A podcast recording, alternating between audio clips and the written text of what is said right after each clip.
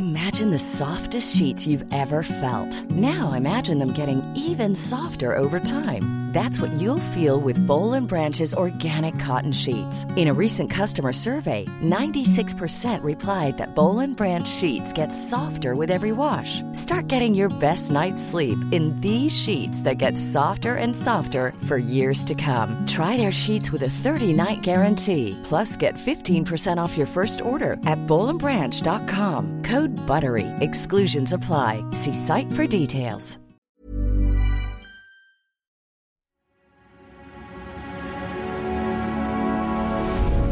Tortoise.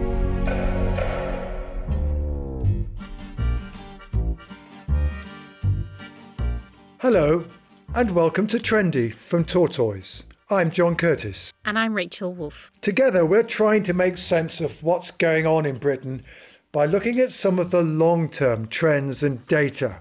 Now, um, in my day job, for what it's worth, I'm Professor of Politics at the University of Strathclyde in Glasgow, um, but I spend a lot of time keeping a close watch on the opinion polls. I run Public First, a policy and research consultancy in Westminster, and for my sins, I've just come back from Manchester for the Tory party conference. So, did you have a nice time, Rachel? Uh, yeah, I had enough alcohol to convince me I was having enough a nice time for some of it. It's I've not been going to conference long by your standards, John, but I, I, started going in 2007. So I've only ever been at Conservative Party conferences when they were either expected to go into government or in government and plausibly expected to keep power. And this is definitely the first conference where it felt a lot of people were just counting down the days till they could go to Liverpool, Liverpool being where Labour are going to hold their conference. What did you think? Well, I was just there briefly for a day to talk at a fringe meeting. To talk at a fringe meeting, um, I was struck that the a lot of the agenda appeared to be about what is the future direction of this party, and I went to one of those meetings, which essentially uh, was done by the Centre for Policy Studies, which is a particularly uh, right of centre think tank on the economy. And they were railing against the expansion of the state that's occurred in the last three or four years, which the uh, Institute for Fiscal Studies recently pointed out up to record levels. Um, but also were deeply concerned about the attempt to focus on the culture wars because these folk not only, not only economic liberals but also social liberals. So, I mean, I think you know it's pretty clear there are two arguments going on inside the party. One is should it indeed be as interventionist as it's been the last three, four years? Should it try to roll back the state, Liz Truss's agenda? But equally, also, should it be trying to pursue an anti woke, socially conservative agenda, or should it be libertarian, uh, which I guess was the agenda being uh, debated about by Suella Braverman? So you just got this sense of a party that isn't where it, it's comfortable and isn't quite sure to know how to get out of it. Yeah, I mean, one of the things I find fascinating over the last year or so, particularly, is how much Conservative politicians, even those in the cabinet, speak as though they're in opposition. They rail against the institutions of the state culturally or the size of the state as if they, they didn't have the levers of power. And I think that is still the case. I wondered in the wake of Mr. Sunak's speech, that's what's really going on here is that Mr. Sunak has noted that the Labour Party seems to be relatively policy light, seems to be relatively reluctant to make too much in the way of commitments, and that therefore, by himself making a number of commitments, which are striking, although we might want to argue about their coherence, he's kind of saying to voters, well, actually, if you want somebody who's got some idea of what they might want to do in government, maybe you should be looking at us again. I don't know whether that's right or not, but it's uh, it's interesting that uh, there is perhaps another challenge to Labour here, which is can they continue to be so light on policy against a prime minister who now seems to be quite happy to talk about policy. A lot of the people that I met, certainly the companies when I was at conference, were visibly waiting for Liverpool more than they were interested in what was happening in Manchester. Eyes are on them. And so I thought it would be interesting to look at how opposition parties positioned themselves in the year before the election? What did they say at conference? How were they doing? And and how much is this complaint of being too policy light and not saying enough? A, a reasonably familiar one, and I, I, think it is reasonably familiar. They, Cameron was accused of this, Blair was accused of this, because you want the government to blow itself up. Indeed, and of course, been, uh, there's plenty of reason to believe that certainly so far as this government is concerned, it's been rather good at blowing itself up. But that said, you know, there are both some striking dissimilarities between the position in which Labour finds itself now, ahead as it is in the polls, and the position that it found itself in before 1997. Um, and it's also very striking the extent to which, even below the levels of voting intention, Labour's progress seems very closely tied to Conservative. Let's, let's just take the first of those. So, Tony Blair uh, according to the opinion polls, clearly had more people who were satisfied with the job he was doing before 1997 than were dissatisfied with him. The same was true of David Cameron a year out before the 2010 election. But if you look at Sir Keir Starmer's ratings, most recent uh, data suggests he's about, got about 14% more people dissatisfied with the job he's doing than saying he's satisfied. And indeed, it's been quite noticeable that his levels of satisfaction have been falling during the course of this year. And that uh, indeed also, I mean, the two occasions when Sir Keir Starmer's satisfaction levels improved, well, one was in the immediate wake of Partygate and two was in the immediate wake of Liz Truss. And that outside of those periods, you've got this sense of a balloon insofar as evaluations of Sir Keir Starmer is concerned that just gradually loses air until it's given another stimulus by the government. Now, in a sense, you can say, therefore, the crucial thing is that the government messes up, and for as long as the government messes up, then um, none of this matters. But it does raise questions about how firm is the commitment of the electorate to the Labour Party.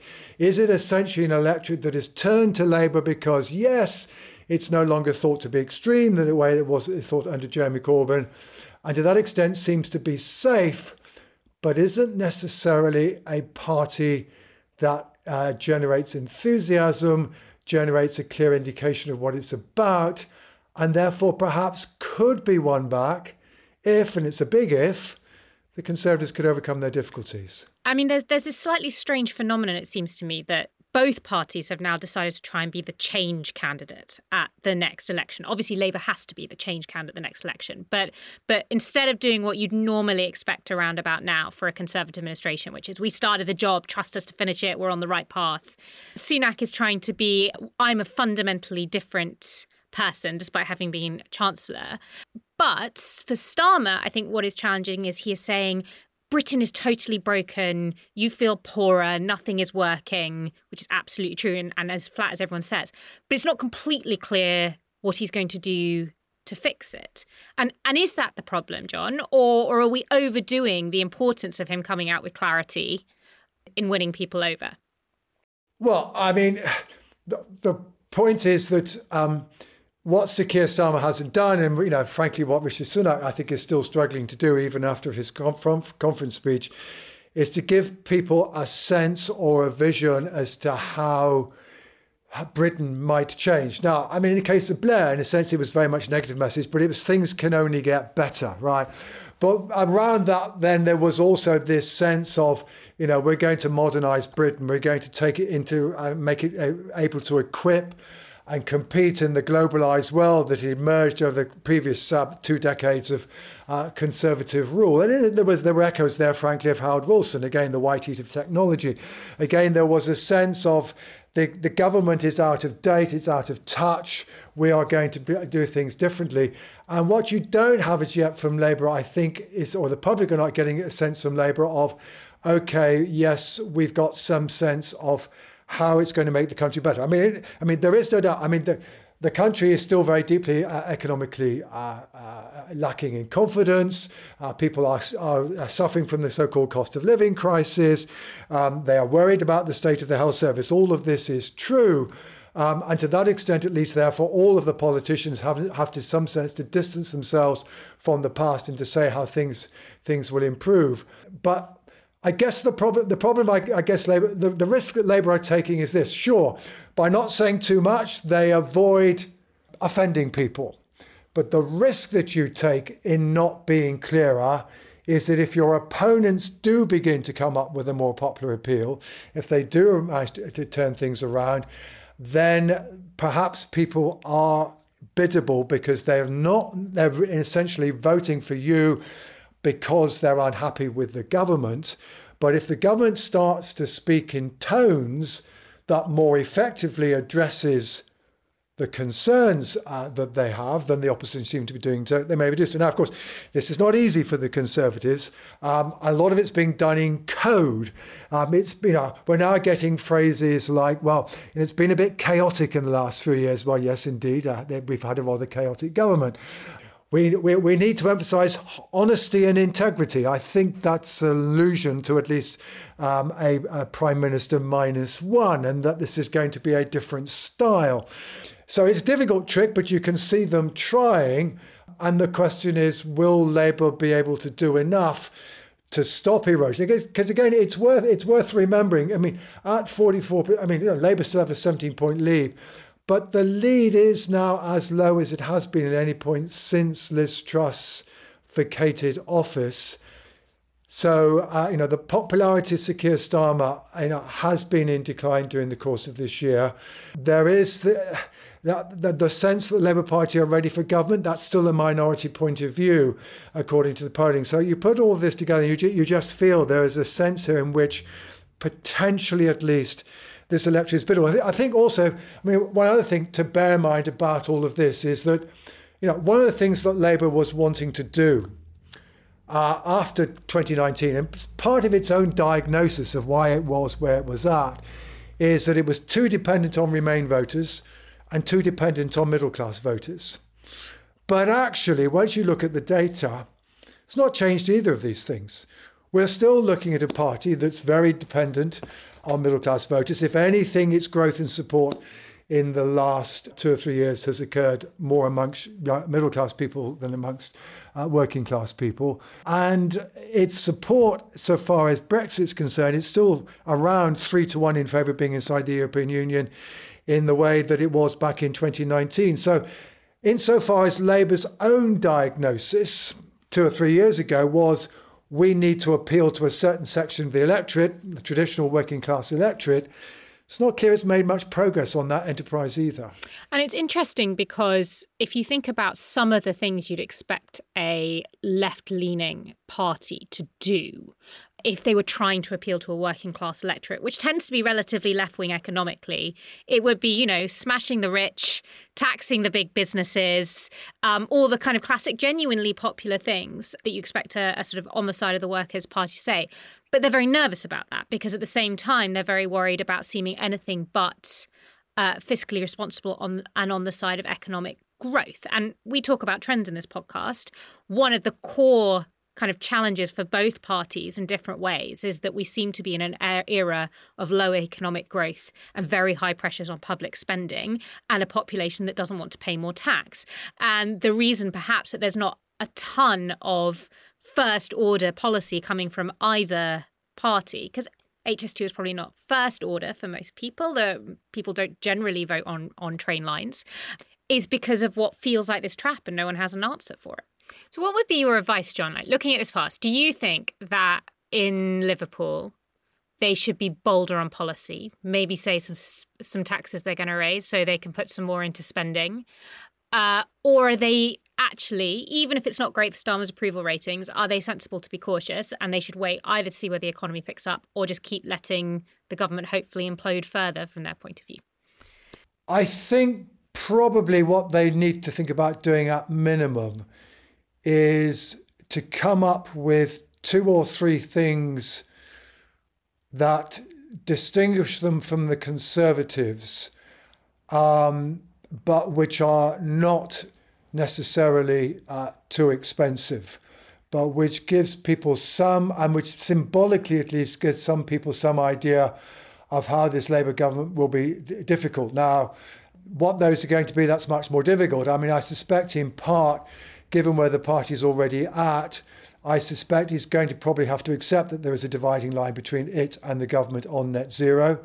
Uh, to probably, given that it's now pretty clear, uh, you know, 10 days on from the government's announcement that it's not made much difference to the standing of the Conservatives in the, in the opinion polls, that probably this is an area where they could afford uh, uh, to be able to uh, come up with distinctive policies. Now, those distinctive policies might be uh, to say that actually, um, you know, we are going to do things to try to mitigate the cost of transition for people, uh, while at the same time also saying we're going to do more to try to re- regulate business to try and ensure that they are uh, uh, emitting less. And obviously, there's still plenty, uh, uh, the, the, pl- plenty potentially to do in terms of carbon emissions that uh, could be done there. But this is, of course, this is the nightmare for the advisor. I've been in this position lots of times, and Labour people are in the equivalent position, which is before, particularly before conference, what people say is, I would like a policy that is really popular and stands for everything we believe in, but could you make it work immediately and be free, please?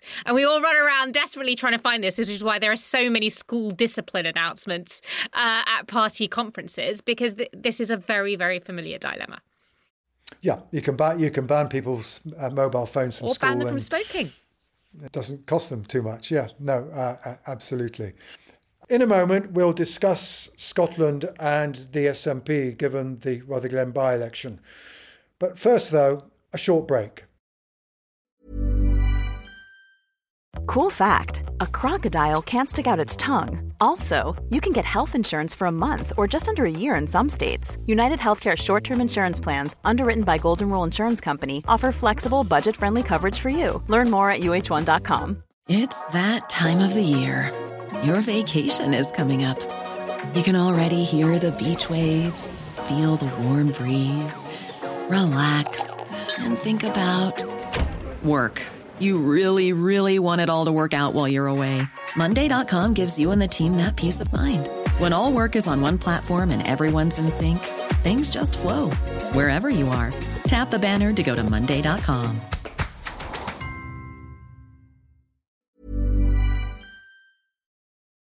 Anyway, the Labour Party have, of course, a much more immediate challenge, the result of which some people may know by the time they listen to this podcast, which is that there's a small matter of a by election north of the border in Rutherglen and Hamilton West, just to uh, the south of Glasgow.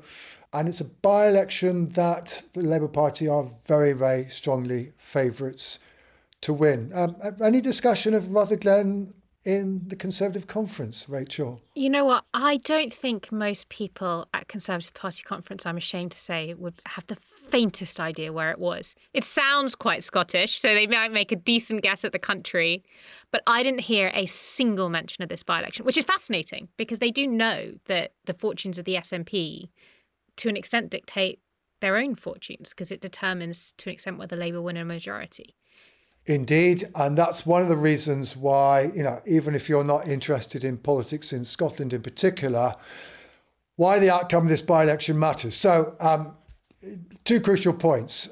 The first and most immediate political reason why this by election matters it is actually one of those constituencies, there's about a half a dozen of them, that Labour under Jeremy Corbyn managed to gain from the Conservative from the SNP in 2017. When again, also the SNP weren't doing that well. They only got about 36, 37% of the vote. So Sir Keir Starmer cannot afford to fail to win a constituency that Jeremy Corbyn managed to win uh, back in 2017. That's just the raw internal politics Labour Party. But as you've already alluded to, the second reason why all of this matters is that sure, Labour still at the moment average lead in the opinion polls 17 points on it on its own. That will be enough to give Labour uh, an overall majority, irrespective of what happens in Scotland. But again, you, talk, you talk, talked earlier about the different the, the, the, difference with Blair. I mean, the the Labour's lead at the moment is less than it was before 1997. But before 1997, the polls, in fact, overestimated Labour's position. The average position in the final polls was 18 point lead. In the end, it was only between 12 and 13 points. So, one of the things that has to be at the back of Labour's mind again is well, will the polls be overestimating Labour's position? And the second thing we know, which is certainly very, very different from Blair, uh, is that um, potentially at least Starmer faces a very adverse electoral geography. Unless the geography of Labour and Conservative support changes, which it might do, then Labour could need as much as a 12 point lead just to get a majority of one. So, given all of that, if sorry, Labour sorry, John. Can... Just explain this to the listeners because they might not be very familiar with. And you've mentioned before that um, Labour tend to uh, win with middle class people and less with working class people. You've mentioned electoral geography. What what is the uphill battle for Labour? Okay, so if you simply assume that Conservative support goes down by the same amount in every constituency, and Labour support goes up by the same amount in every constituency uh, on the 2019 base, you can then work out what share of the vote across Britain as a whole does Labour need in order to get a majority of one? And the answer to that question is a 12 point lead. And this is why people on the left like PR. I think often mistakenly, well, but it's I, one of the I, reasons I, they like PR. But, but, but, at the moment, yes. But, but, but this is not immutable. I mean, the point is that between 1997 and 2005, the electoral system worked very much to Labour's advantage. Okay, this is a, the point is the electoral geography changes, but the electoral geography bequeathed by Brexit created a position whereby Labour were at a potential disadvantage because the Conservatives, in winning a lot of those red wall seats, were picking up seats with relatively small electorates, some yep. which, by the way, are going to disappear because of the boundary, the boundary changes, right? Because exactly, which, which again, um, for listeners, is that the, your constituency may have changed since the last election. You might be voting in, in a slightly different area for population reasons, uh, and this has been something that has been almost happening and never quite happening for ages, and is now finally happening to reflect that populations have changed in different places. Indeed, and Labour's Labour, Labour's vote is also geog- it, it's too, it's too geographically concentrated in some constituencies. So the Conservatives win more constituencies by a relatively small small majority. So that big then also uh, uh, comes to to be uh, to your advantage. Now, there's no guarantee that that electoral geography won't change. I mean, I've already, although I, as I've already said, it's not entirely clear that given that Labour have not necessarily made that much progress amongst Leave voters that they'll necessarily do particularly well in Leave voting areas. But, but, uh, but even so, at the moment, at least, Labour have to be aware that they still might need quite a large lead to get an overall majority. So therefore, the more seats they can get in Scotland at the expense of the SNP, the easier it is for them to get the 326 seats they need to get an overall majority. And I mean, as a rough rule of thumb, for every 12 seats that Labour can pick up north of the border, you can knock a couple of points off the lead that Labour are likely to need across the UK as a whole. So now, yeah, none of this helps makes any difference to the Conservatives, the SNP. I mean, even if we go to hung parliament, it's going to be very difficult for the Conservatives to survive a hung parliament. It is implausible that the SNP would back the Conservatives. Or indeed, and the same is true of the Liberal Democrats. But uh, it does. This does all potentially make a difference to Sir Keir Starmer's chance of getting an overall majority. And the truth is, an opposition party. I mean, I mean, all governments first of all like majorities, right? It makes life easier. It is very but noticeable the, that Starmer's support for proportional representation dropped like a stone when he thought he might actually get a proper majority, like every yeah. other leader. And this happened in the wake of Labour's victory in the 1997 general election when they won an enormous majority that they never expected, and therefore they rapidly allowed uh, their commitment to, uh, to uh, having a referendum on the electoral system uh, uh, go into the sand. Of course, this it is it, it is always thus. But thinking more widely, clearly the potential nightmare scenario for the Labour Party is to find itself as perhaps as quite a deeply minority government trying to deal with a very difficult fiscal situation. But therefore, because it doesn't control the House of Commons, not necessarily even able to get finance acts through unchanged, which was the experience of the 1974 to 1979 Parliament. Meanwhile, uh, you know, uh, facing demands for improving public services and trying to achieve economic growth. This is not a very comfortable scenario. Of course, it was the concern about trying to deal with a, a different crisis without a majority. That was one of the reasons why David Cameron, despite everything he said during the election campaign, rapidly sued with the Liberal Democrats to come up with a coalition after 2010 because they didn't fancy having to deal with what they feared would be a government bond crisis in the absence of being able to provide a stable government uh, re- reasonably rapidly. And, so, they, and they found uh, governing in that situation relatively easily, but this is a this is a more fractious Yeah, because, well, but, but, well, because the point is that I, there isn't any prospect of Liberal Democrats entering any coalition. There's no prospect of the SNP and Labour doing any kind of deal. So the prospects of there being a coalition are much weaker than they were before 2010. And so therefore, we could potentially, as a country, be facing a, a quite deeply hung parliament with two minority parties, both of whom are, have, have got potentially big asks so far as um, what they would want out of a minority government. The Democrats want proportional representation. The SNP want another referendum on IndyRef 2. These are both really big, big asks. And the Labour Party does not want to be in a position where it might find itself at some point in the future having to accede to any any of those kind of requests. Now, I, I would love to come back to the Liberal Democrats another episode and actually to, to Reform and Farage, which is the other kind of party that can upset uh, upset plans fairly easily. But but for people who don't live in Scotland, one of the things that seems fascinating from a different distance about the SNP is that they have been relatively unassailable for a long time, despite satisfaction in core public services, the sorts of things that you assume will bring down a government being pretty bad. People don't think the education system or the NHS is working particularly well in Scotland, but but it's done brilliantly until recently. One of the things that happened during the decade from 2011 through to 2021, so from the Scottish Parliament election that gave Alex Salmond an overall majority that then eventually led to David Cameron acceding to the independence referendum of 2014, through to the 2021 um, election, uh, which Nicola Sturgeon won but didn't get a majority. So we now have a not quite a coalition with the Greens, but it's uh, it's for all practical purposes a, a kind of coalition. Uh, now, what happened during that period is that Scottish politics, not least because of the polarisation around the question in the wake of the 2014 independence referendum, became much more like politics in Northern Ireland. By which I mean the constitutional question came to dominate how people voted. And by the time he got, so back in 2011, why did the SNP win an overall majority? Not because there was some sudden swing in favour of independence, but rather because around 40% of people who at that point in time were opposed to independence voted for the SNP. And one of the very interesting things, again, for those who don't spend their life following Scottish politics in the recent SNP election, was for a party that we probably instinctively thought of as left of centre suddenly had potential leaders who were very Christian, leaders who had fundamentally different beliefs. Not that you can't be Christian and left wing, but it sort of wasn't the wasn't the image that most of us had of the SNP. Suddenly, had, saw how much this party had independence that knitted it together, but didn't agree on quite a lot else.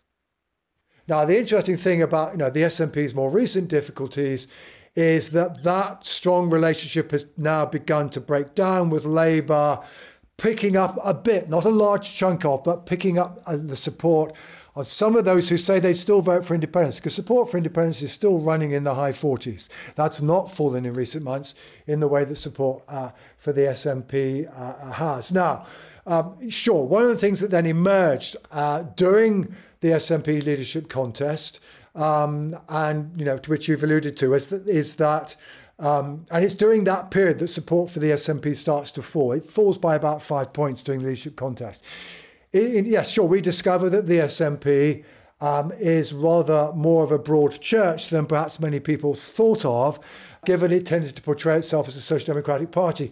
Although it is always, always worth remembering that in fact, if you looked at the detail of what the SNP were promising out of independence in the 2014 independence referendum, yes, yes, it was true. They were talking a lot about a more equal society.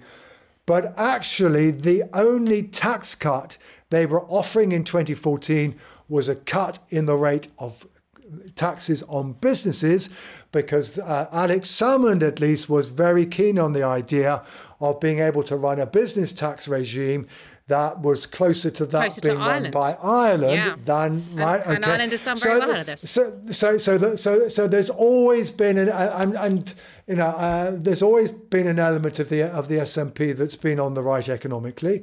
There's always been an element of the SNP that's been uh, uh, somewhat more socially conservative, although inevitably the zeitgeist of the party, like the zeitgeist of our society as a whole, you know, having become much more socially liberal, particularly on things to do with same-sex relationships, and on that at least, uh, we know from some of the de- work that Tim Bale has done on the membership of the SNP, the membership of the SNP are are actually pretty liberal on this subject.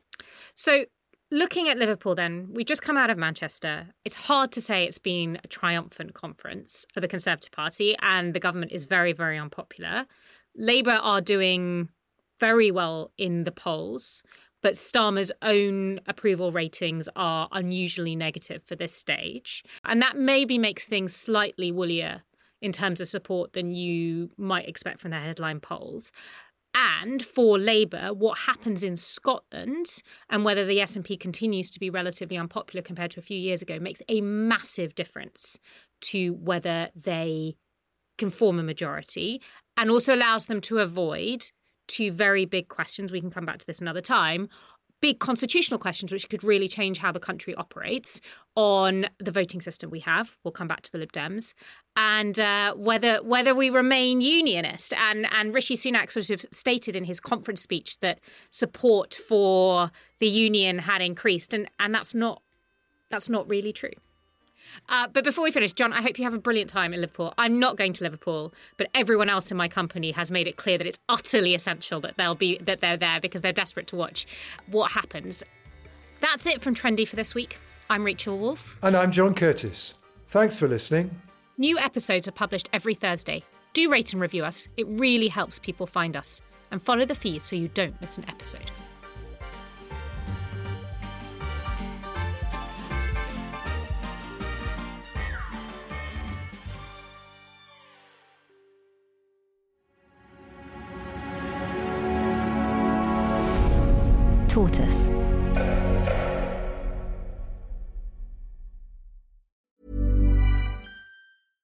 Small details are big surfaces. Tight corners are odd shapes. Flat, rounded, textured, or tall. Whatever your next project, there's a spray paint pattern that's just right. Because Rust-Oleum new Custom Spray 5 in 1 gives you control with five different spray patterns. So you can tackle nooks, crannies, edges, and curves without worrying about drips, runs, uneven coverage, or anything else. Custom Spray 5 and 1. Only from Rust